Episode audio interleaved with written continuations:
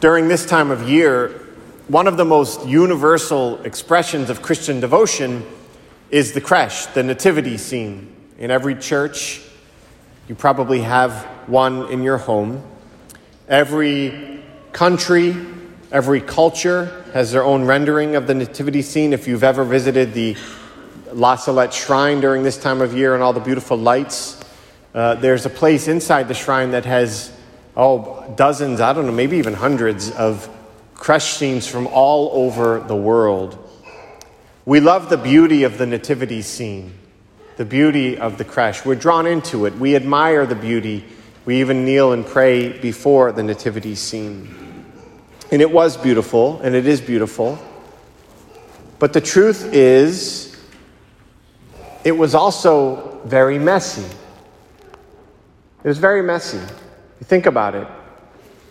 The Holy Family was rejected. There was no place at the inn. So they had to go essentially to a barn. Now, a barn is not the ideal place to have a baby. It was smelly, very smelly. Animals and whatever they leave true, right? That's, he was placed in a manger, which is a place where animals eat out of. There was hay for his bed. It was probably very cold. They didn't have the resources needed to bring a newborn into the world. It was very messy. Our nativity scene is beautiful, but it doesn't capture the messiness of it. But that's the heart of the Christmas message. God became man. God became man. And he entered into the messiness of our lives. This is what we celebrate today. God became man in the person of Jesus Christ. Jesus Christ, the second person of the Holy Trinity, divine person, our God. Jesus is not just some kind of guru, right? He wasn't just another great teacher who lived among other great teachers. He is God. This is what defines us as Christians. And because He loves us, that's why He came to us. God became man because He loves us.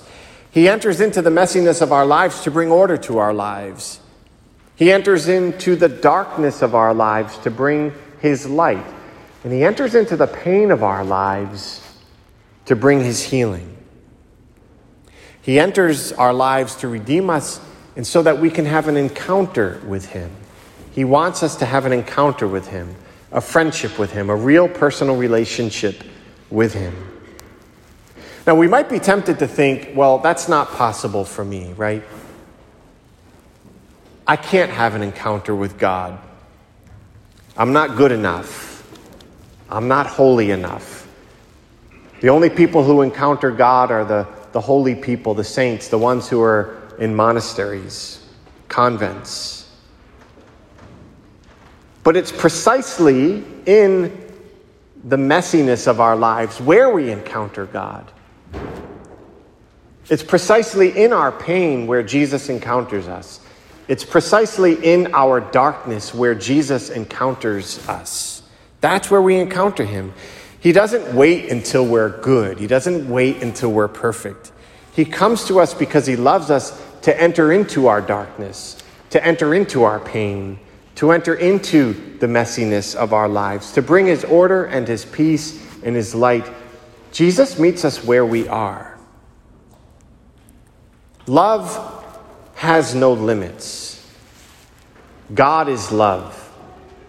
So he comes to us where we are with his love. See, this is the essence of Christianity. God doesn't remain distant from us. Think of all the world religions. So often, world religions from, from the beginning of time have been defined by man searching for God. Christianity makes the bold proclamation that God came in search of us. That God became one of us. He became a little baby to redeem us, to show us the way to the Father, to open the path to eternal life. He doesn't remain distant from us, He draws close to us so that we can draw close to Him. He wants to have intimacy with us, an intimate personal friendship with us. And this is another aspect of the nativity scene that I want to meditate upon briefly. As we look upon any nativity scene, it's wide open, isn't it? You've never seen a closed door on a nativity scene. Why? Because we are invited into it. We're invited in to enter into it, not just to observe it, but to actually enter into the scene, to enter into the life of Jesus. Jesus invites us to enter into his life. This is why the nativity scene is open to us. Just as he became one of us and entered into our lives, he now invites us to enter into his divine life. Maybe a good question for us to reflect upon on this Christmas day is Have I accepted the invitation of Jesus to enter into his life? Have I accepted the Jesus invitation to enter into his life? Well, how do we do that?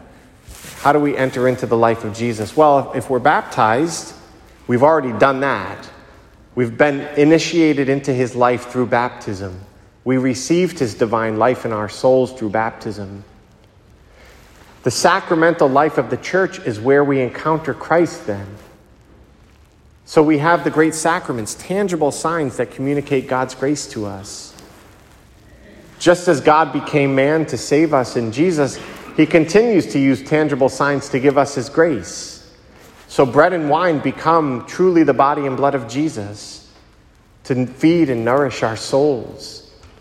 This is why it's important that we come to Mass every Sunday to worship the Lord. We have the sacrament of reconciliation where we bring our sorrow to the Lord and He gives us His grace and His mercy.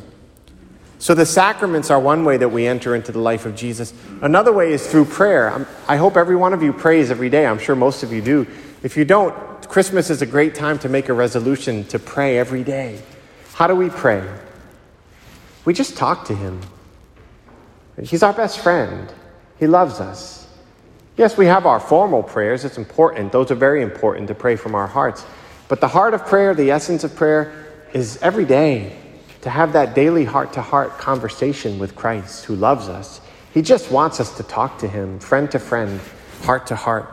And as we enter into that conversation with Jesus every day, we enter more deeply into his life. And then finally, we enter into the life of Jesus by living a life of charity, love, right? God is love. That's what Scripture teaches us.